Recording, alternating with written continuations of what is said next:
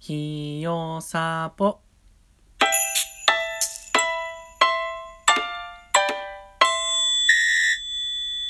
皆さんひよさぽ。ということでひよこナースサポートチャンネルの看護師和どくんです。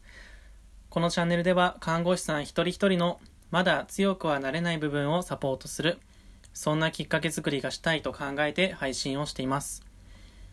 応援してくださる方はぜひフォローやリアクション等お願いいたします。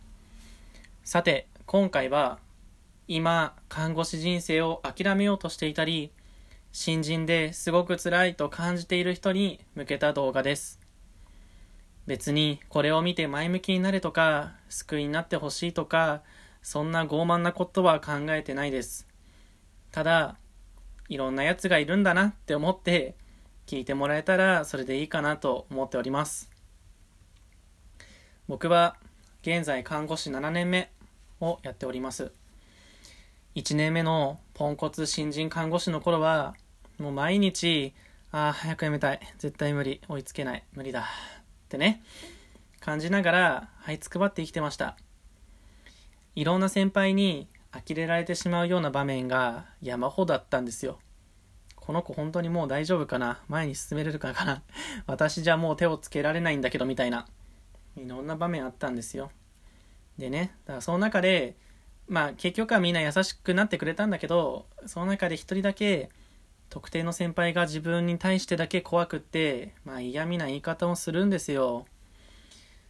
いろいろ言われたんだけどまあ例えばあのさ君ってどうしてそんなできないわけ？本当ありえない。やめたら？みたいな。いるじゃないこういう人。いますよね。みんなとこいないかな？わかんないけど。もうね嫌だったんですこの人のことが本当に。うん。でね同じ病棟の同期は僕を含めて4人いたんだけど僕にだけ態度が違うんですよね。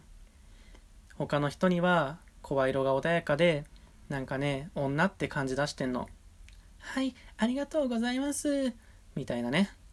叫んなよって感じだったんだけど。もうね嫌だったのよこれが。本当に。で当時の病棟はですね業務量が結構多かったのとうんあとは僕は何でもね効率よくできないんですよ。結構どんくさい人間なんです。だからそうやって効率悪いことも相まってあのその先輩がフォロー役になる日というのはああ怒られる。やだ。嫌味言われる。怖いな。みたいなね。もうそういう緊張で余計にミスが増えてたんですよ。悪循環ですよね。ただでさえ緊張してこれで本当に合ってるのかなってね。自信なく働いてるのに怒りとか嫌味な態度を向けられ続けるとやっぱり辛いんですよ。必要以上に辛くなっちゃうんですよ。患者の命がかかってんだから甘えんなよみたいなそういう見方もあるかもしれないけど別にこっちだって遊びに来てるわけじゃないんですよ。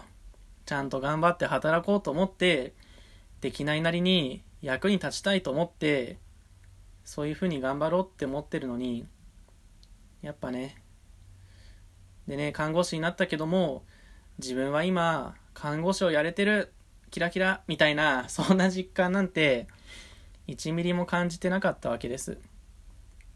だからね言わないでほしかったんですよねこういうのはね。でまあそれくらい自信も自己効力感もないこの存在をどうしてそんな否定的な言い方で迫ってくるんだよ。っていうことを仕事中も帰ってからも考えちゃってねとにかく辛かったんです。最初は緊張しまくるっていうくらいでまだ済んだんだけだけれども夏に入る頃から体調が悪くなってきたんですよね。僕はもともと風邪をひきやすいとか虚弱体質とかそんなことなかったんですよ。なのに扁桃炎を繰り返すようになっちゃったんですよね。疲れすぎるとすぐに喉が痛くなっちゃってもう熱が出ちゃうんですよ。熱が出るっていうのも1回2回とかじゃなくってうーんもっとたくさんだった。毎月熱出るっていうだけでも結構多いじゃないですか。もうちょっと頻度高かったかな。でね秋頃から夜勤が始まるんですけど年間スケジュールとしては。まあ、そんな状況だったんで夜勤は見送りにさせてもらうことになってました。扁桃炎の影響か分かんないけど夏から冬まではずっと咳が止まらない時期があったんです。結核なんじゃないかってみんなに疑われたんだけど 結核患者さん出なかったからよかった。違ったんだと思います。仕事中も咳をこらえるのに必死だし夜寝る時も咳が止まんないからそのせいでほぼ寝つけなかったんですよね。咳を止めるために何回内科を受診したか覚えてないです。咳止めに関する薬も錠剤粉薬漢方って何種類も飲んだんだけど結局バッチリ効いてくれるものもなかったんですよね。ということで怖い先輩のせいかわかんないけど体も同時に辛くなっちゃったんです。まあとはいえ僕はまだいい方だったのかなって思ってます。というのも病院へ向かう足は震えてて朝から動機はあったけどご飯は一応食べられてた。朝は食べないけど昼と夜は食べてた。毎日不眠で夜中とか朝方にやっと本当にやっと1時間とか2時間とか眠れる寝つけるようなそんな生活がずっと続いてたんだけど仕事終わりに一緒にビールを飲んでくれる同期の親友がいました。一応生活が破綻しているとまでは言えない状況でなおかつストレス発散の方法もありました。同期がいなかったら毎朝毎晩布団から出れずに膝を抱えて看護師人生積んでいたと思います。そういう意味では大変だったけどまだいい方だったかなって。辛い状況の中にいると塞ぎ込んじゃうし自分のせいなのかなって考えちゃいますよね。もちろん未熟な部分を指摘されることはある程度はして仕方がないと思います。先輩たちだってそれが役割だから、しょうがないですよね。だけど業務の指摘をしてほしいのであって人格を指摘してほしいわけではないんですよね。そして自分にだけ態度があからさまに違うのはシンプルにつらかった。すごくつらかった。